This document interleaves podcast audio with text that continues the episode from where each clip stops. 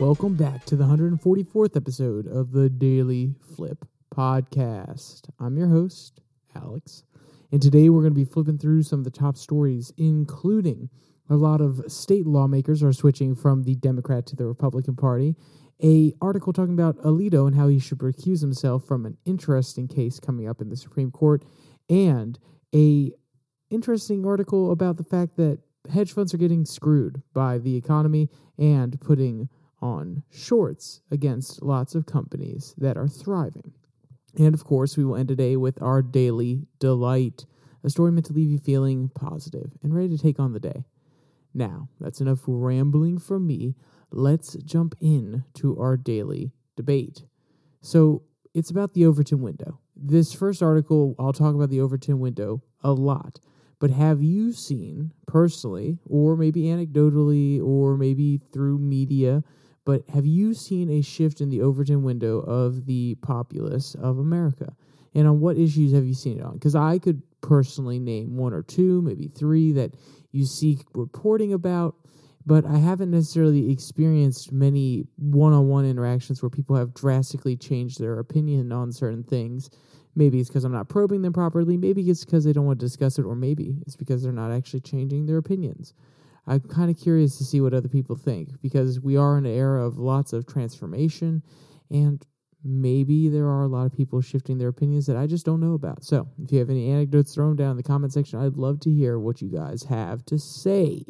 All right, let's jump into our first article that comes from the Daily Caller. State lawmakers across the country are ditching the Democrats for the GOP. So, obviously, when we start with a story like this, you're going to be asking a few key questions. Well, okay, are they switching in states that are hotly contested, or are they switching in places that there's already a super majority? They feel like they don't have an influence, they feel like they can't represent their constituents. So, are they just switching so that their voice will actually be heard? Are they switching because the Democrats are changing their policies too much? And then also the other question is, well, hold on, hold on. This is obviously highlighting the Democrats who are switching to Republican, but are the Republicans switching to Democrats? Well, I'm going to leave you on the hook for all those questions because I specifically brought them up because they are mentioned in this article. So let's give a little bit of light to the situation and let's read a first quote from this article and then we can discuss it a little bit more. Quote In multiple states, Democratic legislators are switching their parties to become Republicans, citing the Democratic Party's left wing shift and difficulty to accomplish policy goals, according to several reports. I didn't leave you on the hook that long. I mean, they pretty much highlight two of the things I was talking about. Quote Since 1994, 173 state legislators have changed their parties mid term. Of which 83 were Democrats who became Republicans, while just 23 shifted the other direction, according to research by Politico. Since 2022, at least three legislators in West Virginia, North Carolina, and Louisiana who were elected as Democrats have joined the Republican benches with significant political consequences. End quote. So, this is if you're a Republican, this is a good thing. You're gaining some more constituents, or at least you're gaining a few more votes in these houses. And maybe some constituents who really like a particular uh, legislator or a particular candidate who were really with them and they didn't really care about their party affiliation. And now that they're switching, the voter may be more aware. They may be more willing to stick with the Republican Party going into the future. This, of course, does you know highlight some problems that may arise for these legislators who were only voted in because of the D next to their name, and the constituents may be like, "Whoa, whoa, whoa, whoa, hold on. What do you mean? What do you mean? No, I wanted a Democrat in there. I didn't want a Republican." I wanted blah blah blah policy that's been enacted in my state by Democrats for years, not blah blah blah policy that's been enacted by Republicans. So we'll see long term how this pans out for them.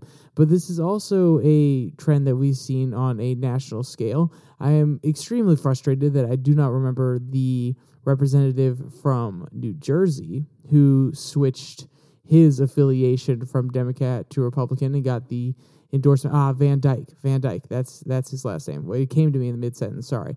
So he got the endorsement from Trump for switching parties.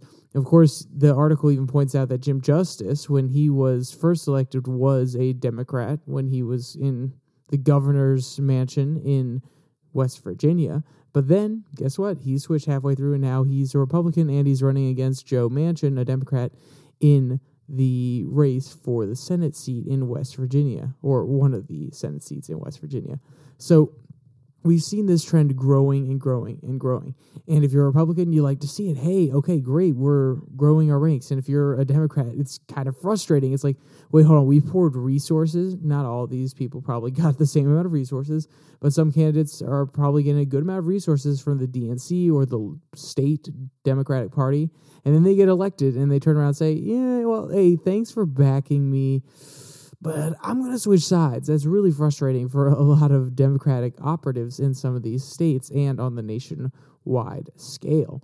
So it's going to be. I don't know if there's going to be a loyalty test that is put in place, or if if this happens a lot on either side. A lot of Republicans switch in the future when they go too far right on something, or a lot of Democrats switch even more when they go too far left on something in the future. If there might be a, like, okay, if you switch parties halfway through, if we see this trend continue, then we're going to require that you give back 50% of your contributions or the amount that we were giving you from the state party, so on and so forth. I don't know how that would necessarily work, but when you have a trend like this, when you have lots of different people switching parties, and these parties are pouring those resources into those candidates, I could understand why they might want to put in infrastructure like, okay, you are basically an investment. We are putting money into you to help us win this Senate seat so you can put forward Democratic legislation or Democrat Party values and bills in order to help our movement grow our voter base and help our supporters who donate to our state party or our national party. And then when that investment, it's like saying, hey, we'll pay for your college degree. You do the college degree program, you get it, you're with that company for the two years it takes, and then you're like, you know what, I'm out. I had this conversation with someone I know the other day, which is they're having, they had someone who went through a very extensive program that was meant to educate them on how to be better at their job. And it's kind of an official accreditation in the industry. And then afterwards they they left. And that can be extremely frustrating when you pour money into an investment especially a person who you see promising and then they switch to a, another party or they decide to walk away from you. So I wouldn't be surprised if something to the effect of a hey, you have to be with us for a certain amount of time, or we're going to need a certain amount uh, or a certain proportion of the funds that we gave you back if you switch parties, if this trend does continue at this current clip. But the real thing that I want to talk about here, and why I brought up the Overton window at the very, very beginning, is because we need to have a serious, serious discussion, no matter what sides you're on, that if you are adopting people from the other side, you are shifting the Overton window. If you fully embrace them and solely allow them to operate within your party because they have an R next to their name, and you give them the full, not rights, because that's a really dicey term, but you give them the full support as a Republican candidate just because they claim that they wanted to switch sides and they came over to the Republican side. Well, guess what? Maybe they're a little bit more left on economic issues than you would like. Or if a Republican switch to Democrat, maybe they're a little bit more socially conservative than Democrats would like. So these sort of things need to be kept in mind because as we're seeing this trend of more and more Democrats going to the Republican side of the aisle, Republicans are, for the most part, embracing them with open arms. And they're saying, oh, yeah, yeah, yeah. We understand you don't like some of these social issues, and it's a lot of social issues that are brought up in this article by the people who are quoted. It's the social issues. But what about on economic matters? What about on the amount of involvement in government in the average everyday consumers or constituents' life? if these sort of things are still held through a more democratic lens, if these beliefs are held that way, and they are still voting in that way when they join the Republican Party, then do you really want to accept them into the Republican Party? If you're trying to have a strong, not only conservative social values, but conservative economic values, smaller government, less government spending, and you have people coming from the other side of the aisle who have the opposite values, but they agree with you on some social things. I, I understand the compulsion to bring them in and say, hey, okay, wait, you have a safe home here. We're going to help you out. We're going to support you because they are a symbol like, oh, yes, look at this person. We can hold up. This person used to be a Democrat and they realize how insane the Democratic Party is. But also, if they're still voting against some of the interests of the Republican Party, then that's not necessarily a good thing. And also, having these people be considered Republicans and shifting some of those previously Democratic voters voters to the Republican side of the aisle, not only does it shift the Overton window, it now makes some of those Democratic values more associated with the Republican Party, but also it leaves more of a power gap in the Democratic Party for more left wing or further left candidates to come in because they're saying, oh, hey, you guys are shedding off some moderate voters. Well, in order to pick up some more voters, maybe you should go for this block that's a little bit more progressive, that's a little bit more young, kind of like the Alexandria Ocasio Cortez's. So this is a serious, serious concern. It's something that needs to be thought about. Honestly, I would be, I would be a big fan, not a third party, in the sense that oh yeah, we're just moderates, and not a third party like oh we're just libertarians, but maybe they could just be independents. Maybe these people, before really deciding to go to the Republican side of the aisle, then they are like Bernie Sanders. They say, hey, no, I'm actually an independent. I'll caucus with the Republicans sometimes, I'll caucus with the Democrats on other issues. Maybe that's a viable way forward. But it is a concern that was brought up by one of the candidates, the one that was running in West Virginia, who switched parties after he won, that they don't necessarily have so much power. They don't have as much influence when they are part of a minority in the Democratic Party. And if they were to go independent, that would also be an issue. They would not have as much influence. Maybe they could be a crucial vote to put some proposal over the top or to get it over the veto proof majority.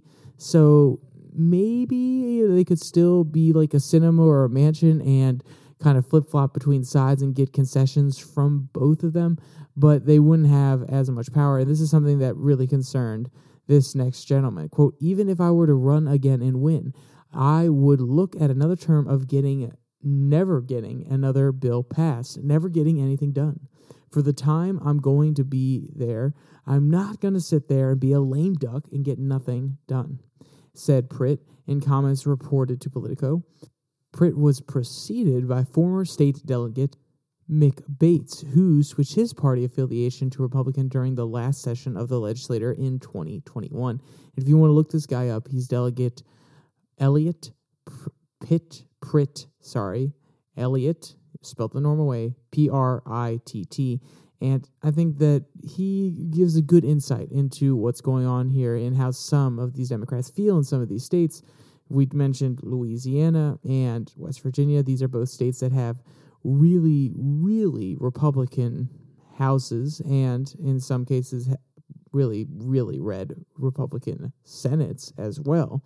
So they feel like they're not able to get anything done. They feel like they're sitting in the minority, putting up a protest vote for no good reason. And they can't necessarily go across the aisle and work with the Republicans because the Republicans are saying, no, why would I want to work with the Democrats? So, in order to actually have some of their proposals they care about get through that are not any of these dumb social issues that they, or at least how they see it as dumb social issues, they have to switch parties and then go and say, hey, I'm willing to work with you guys. I came away from these Democrats. Now let's get something done together that will help the people that I represent. So that really gives a good overall view of what's going on here. I just think that we need to be cautious. Any party who accepts people from the other side needs to be very cautious of the shifting of the Overton window. Now, to be clear, I'm working under the presumption that the Overton window is great how it is. Maybe the Overton window does need to be adjusted. Maybe it does need to shift very, very often. But I think that if you're a political operative on either side of the aisle, even though these people that are leaving those parties can be used as a hammer, as a giant endorsement of your message that the other party is obviously doing something wrong, if they have people shedding the moniker or the title given to them as a Democrat and going to the Republican side, or inversely, as a Republican going to the Democrat side. Even if you want to hold them up and brag about them because they speak to something, they're more of a symbol.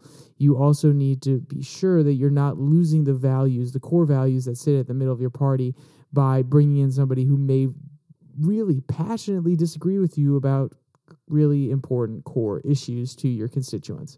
So it's just something to think about. All right, let's jump to our second article that comes from Common Dreams. Alito urged to recuse from case that could preemptively ban federal wealth tax. So there's two aspects to this story. And the first one is uh, Samuel Alito has friends. Those friends, or this interview that he did with some people that he knows who are working on the opposite side of this case, implicate him as to being susceptible to other people's influences and maybe he should recuse himself in order to not appear biased and hurt the reputation of the court. And we will focus on this one a little bit, this side of the story, just a little bit. But that's not the side I care about as much. I'm not going to lie to you. What really got me stirred, what got me angry, which got me a little bit frustrated with this article, was the section where they started talking about what this wealth tax would look like. And I know, I know, it's kind of a bait and switch with the title and what I'm choosing to focus on in this article. But I want you to actually hear what these people say. And when I say these people, these progressive activists who are trying to implement a certain type of wealth tax, which is, I don't want to frame this too heavily, honestly. Thinking about it, I don't want to bias you. I want to go in and let you hear what they have to say, and then I'm going to give my opinion so that I don't bias anything beforehand. So let's jump directly to this quote, and then we'll come back to the questions of whether or not he should recuse himself.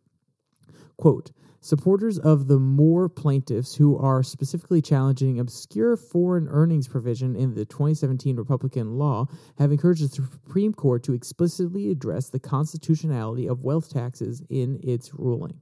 Quote, this case presents the court with an ideal opportunity to clarify that taxes on unrealized gains, such as wealth taxes, are direct taxes that are unconstitutional if not apportioned among the states the right wing Manhattan Institute argued in May in an amicus brief. Proponents of the tax on unrealized gains, such as Senator Ron Wyden from Oregon, he's a Democrat, have expressed confidence that such taxes are constitutional. So you may be wondering, okay, Alex, you didn't actually get to the point there. I wanted to give a lay of the land. Now we're going to specifically talk about what they mean by unrealized gains tax. Quote, this case, which is mentioned in the passing of the article, which we'll come back to here in a second, write up of the Alito interview, concerns whether unrealized gains, such as stock appreciation, can be subject to federal tax. Unrealized gains are currently untaxed in the U.S., allowing billionaires such as Tesla CEO Elon Musk to accumulate massive fortunes while paying little to nothing in federal income tax. So let's break it down one more time. We're going to go back to the key part here concerns whether unrealized gains, such as stock appreciation, should be subject to federal taxation. Okay. For those of you who did not take economic courses, who did not take business courses, who did not go through a securities course, you may be thinking, uh, yeah, I mean, it's appreciating in value. That's what they're saying. The, the, the value of the asset is going up. So why not get taxed on it? Let me ask you this. If the value of your house goes up, the property value goes up, you get taxed a little bit more, right? So it kind of seems to follow. But also, you have access to that house. You can use the house. You could very easily, very, very easily go through and show it to a friend. You can utilize all of the benefits of that house whenever you walk in. You can stay there in the AC. You can sit there and read a nice book. You can sleep calmly knowing that you're in a safe place. You can raise your kids there. You can take a nap there. You can realize or you can take advantage of all the benefits of that physical asset. But what are stocks? They're not physical assets for the most part in our digital age, but even if they weren't completely physical, can you actually utilize any of the benefits? If you sell a stock, then that is when you actually make income from it. If you sell it to a friend of yours and you get cash for it, which pretty sure is not completely ethical and also it's not completely behind the government's back because you would actually have to transfer the name of the stock to that person meaning you'd probably have to go through a broker or you'd at least have to report it somewhere. So you can't actually get away with anything if you're thinking that. But what i'm getting at is the fictitious numbers that you see on the screen. If you have one share of tesla and it's worth i don't know the exact value nowadays but i think it's somewhere around $250 and it goes up to $270 on paper on the screen in the digital catalogs, you are $20 richer. Oh, yeah, baby. But can you go out to the store and utilize that $20? Can you go out to the store and buy a whole bunch of drinks for your friends for that night because you're suddenly $20 richer? No, it's an unrealized gain. It is a purely a paper gain. So then why should that be taxed? Uh, you haven't actually sold it yet. You haven't actually taken in the income from it. So why should it be a new form of income tax? If this is honestly just a way to come after people who are extremely, extremely wealthy, who have a lot of value in a whole bunch of different shares of companies like Elon Musk, like Jeff Bezos, like lots of CEOs that have different stock option plans where they get paid part of their salary or maybe their bonus in stock options. So that's one issue with it. They're trying to tax you on something that you actually can't gain the benefit from. If you're getting taxed on the money you get from your paycheck, that's fine. You know, you, if we're working under the framework that taxing the individual based on what the asset adds to their life, their value, their standard of living, it makes sense that, okay, you should tax the house because it is adding to their standard of living. You should also, and they're probably using different public utilities. They are enjoying the common air, the common sunlight that we all share in the United States, and those are all public goods. So, to some degree, should be taxed for them. There could be plenty of arguments in that direction, but you can still actually benefit directly from that asset, just like you can directly benefit from the income that you get from your paycheck. These unrealized gains. They are just numbers on a screen. You i mean i guess maybe you get a little bit of social benefit being like hey johnny you see that? You see my investment account? It's up you know an extra $300 and then johnny's going to say yeah great but the second you pull it out you're going to get taxed. And that's the second part of this which is they're trying to double tax you. They're trying to double tax people who have stocks that go up in value. Because not only do you get taxed on the income or sorry the unrealized gain, the appreciation of the stock that you haven't even sold yet. So you can't even use the extra gain from that stock to pay off that tax. But also, then when you sell that stock, you are going to have to pay income tax on it. So you're getting double taxed. And I'm pretty sure, I am pretty sure, and I'm going to use Neil deGrasse Tyson's phrasing here because I love it. I'm pretty sure I read somewhere that we don't like double jeopardy. And let's be clear, I understand that they are very different frameworks. Double jeopardy in the legal sense versus double jeopardy in tax sense. They're not even close to the same. It's honestly misusing the term a little bit. But why should you get double taxed? You're already going to get hit when you take out or sell those shares. You're probably going to lose, I believe, the current Mm, the current tax on selling shares is somewhere around 27%, depending on your income bracket. It has been almost a year since I was in my finance class, so take that with a grain of salt, and it may be different in different states. I honestly don't know if that's the case, but on the federal level, I believe it's somewhere around 27%. And then you're also getting taxed at maybe 21%, depending on your income level on those unrealized gains. That's just slowly chipping away at that money that you are making, that wise investment that you are putting into the stock market? And will this encourage or discourage people from putting money into the stock market and supporting up and coming innovation innovative companies? I've already established before that a lot of the stock market, a lot of the big brokers are using algorithms to track really short-term sales and make profits, you know, maybe in the cents, maybe in the low dollars, and they just do a whole bunch of them with algorithms and quants and even normal traders do this in order to make a good amount of money for their companies. So it's already a little bit disconnected from reality. But do we want to punish the people who still believe in the stock market as a way to invest in companies that they believe in by saying, well, if you believe in this company and they 100x in value, we're going to tax you on all of the unrealized gains, all of that extra money that you're getting on paper on the way up to the tippy top of their share. And then when you decide to sell at the top of their share, we're also going to tax you for that. Do we really want to have that incentive in place? I think even if you want to move beyond the unconstitutionality question that's presented by some of the anti wealth tax people, I think that it just doesn't make sense on an incentive level. If you want to come down of the framing that's unconstitutional, I agree with you a hundred, a hundred percent. But if you even want to appeal to the people that are a little bit more practical, is that an actual useful function of government? If you're a person who wants the government to be involved and help people out, do you think that's an appropriate way for the government to intervene in people's lives? I don't think so. I, I don't even subscribe to the belief that the government should be more involved in my life all the time. Some issues I do, some issues I don't. So this is most definitely one where I come down against the entire argument. But if you do subscribe to that belief, do you really think this is a useful way for the government to intervene and tax people? I don't.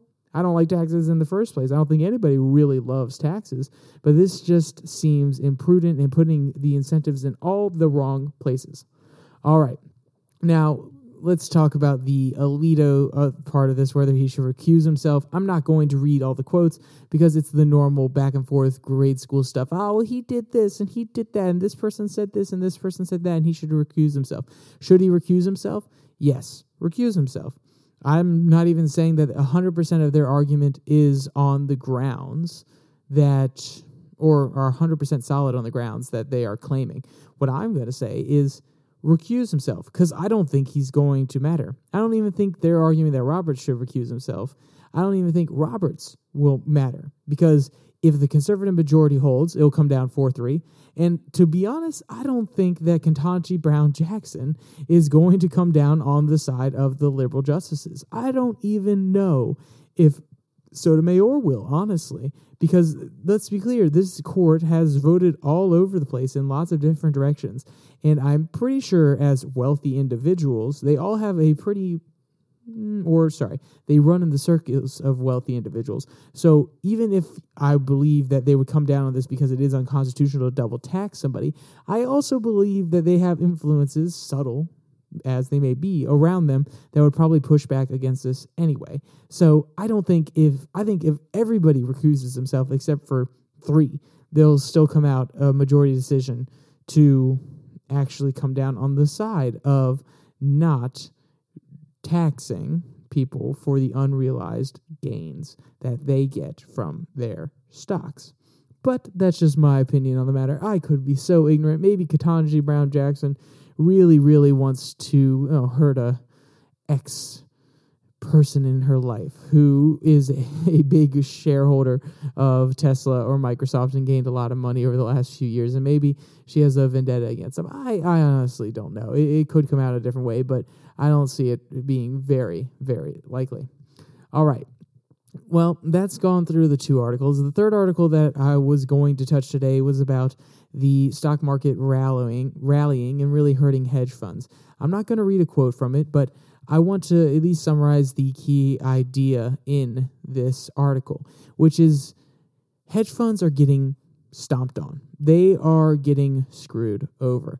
And this is because a lot of them have been looking at the long term outcome for some of these companies that people are investing in or some of the market index funds overall, and they've been shorting these positions meaning that they are saying, hey, this stock is going to go down. So we're going to loan out some of these shares. We're going to sell it to somebody and then we're going to buy it back when that price eventually goes down so that we get to reap the reward. We actually get those Microsoft shares for a little bit cheaper than we sold them in the first place, and that extra income in between is their profit. Well, what happens when a lot of these companies tend to go up, when a lot of companies are shorting them, is in order to stop the losses that they're getting because they bought at a very they sold them at a very particular price and now they're going to have to buy them back at a higher price at the end of that contract well they're losing money on that because hey well we said in 10 months that we are going to buy them back from you and we think it's going to be at a cheaper rate so that's why we're willing to sell at this certain price. And as the stock continues to go up now they're actually going to have to pay more than they sold them for so they lose money. That's a not a great explanation. If you want to look up shorts, eh, short positions and long positions, they can give an even better idea of what's going on here. But as those positions are becoming untenable, as the price keeps rising and their possibility of losing money keeps growing, they say, okay, whoa, whoa, whoa we got to stop the train now. We got to make sure that we buy these back before they get too expensive and our losses are not crazy high. Well, guess what? In order to do that, you have to buy the shares. When you buy the shares, especially when these huge hedge funds are doing such large short positions, you're buying the shares, which then juices up the price again. So you have a lot of these investors who are saying, oh my goodness, we're going to have to buy this company that we are trying to short. And then a lot of the outside investors are saying, oh goodness, here we come. Here comes the juice because all these short positions are going to get sold here very, very soon meaning the share price is going to continue to go up, and other hedge funds that haven't gotten out yet are getting raffle stomped. It's kind of like what happened when you had the Wall Street bets incident. If you're a little bit older, you may not know about this one, and if you're a younger person who wasn't interested in the stock market back when everything was happening during COVID, you had Wall Street Bets, a Reddit page that said, "Hey, let's all buy this share that or share of GameStop, for instance, that the hedge funds are shorting." So then, as a whole mass wave of young investors came onto the market, they bought a whole bunch of shares of GameStop. A lot of these hedge funds had to sell their short positions, so it jumped. And then more people, the kids, were like, oh, wow, we're having an actual impact. So more of them bought shares. And then more hedge funds got scared and they jumped out. And then guess what? The stock price jumped again. So we're seeing not onto the same scale, but we're seeing a lot of these sort of moves happening in the market, and hedge funds are losing a lot of money. And that's what this article was describing. But the Wall Street Journal does a better job of describing it than I ever could. So if you want to read this article or any of today's articles, there'll be a link in the description below that like and subscribe button where you can find all of it. But normally that's the end. But hey, hey, I have one more thing for you. Of course, our daily delight. And this one comes from TMZ. World Dog Surfing Championships poaches hang pooches hang ten. Kawabarka. And whoever wrote this article title, you think you're clever, and it is it is kind of cute, but you think you're clever. Just just say that this is the surf puppy championship of the world, I guess. Maybe I don't know what I'm doing, and I guess I clicked on it, so it obviously worked. Quote, leave the leash, treats, toys, and water bottles at home. These dogs are totally content on riding waves and for some pretty cute pics too. And honestly, some of these guys are really talented. They're uh, you know, they're leaning down, they're really getting into it. They look like they know what they're doing. They look really stable. Maybe it's for that half second that the camera was out, but I think it's really cool to see these dogs talented like this. Quote the annual World Dog Surfing Championship went down near San Francisco Saturday, and it featured tons of pooches who threw on their vests and went out to catch some waves, all in the name of charity and good fun. End quote. And like I said, if you want to read this article or any of the other ones, they are in the link below that like and subscribe button. Also, down there, you can find the link to the podcast on Spotify, Pocket Cast, Google Podcast, Podvine, as well as the Twitter handle at Your Daily Flip. Yes, I'm still calling it Twitter. I will not call it X. And from there, you can listen to the Twitter tirades that come out on Tuesday and Thursday. With all that said, there's only one more thing to say stay safe, don't die,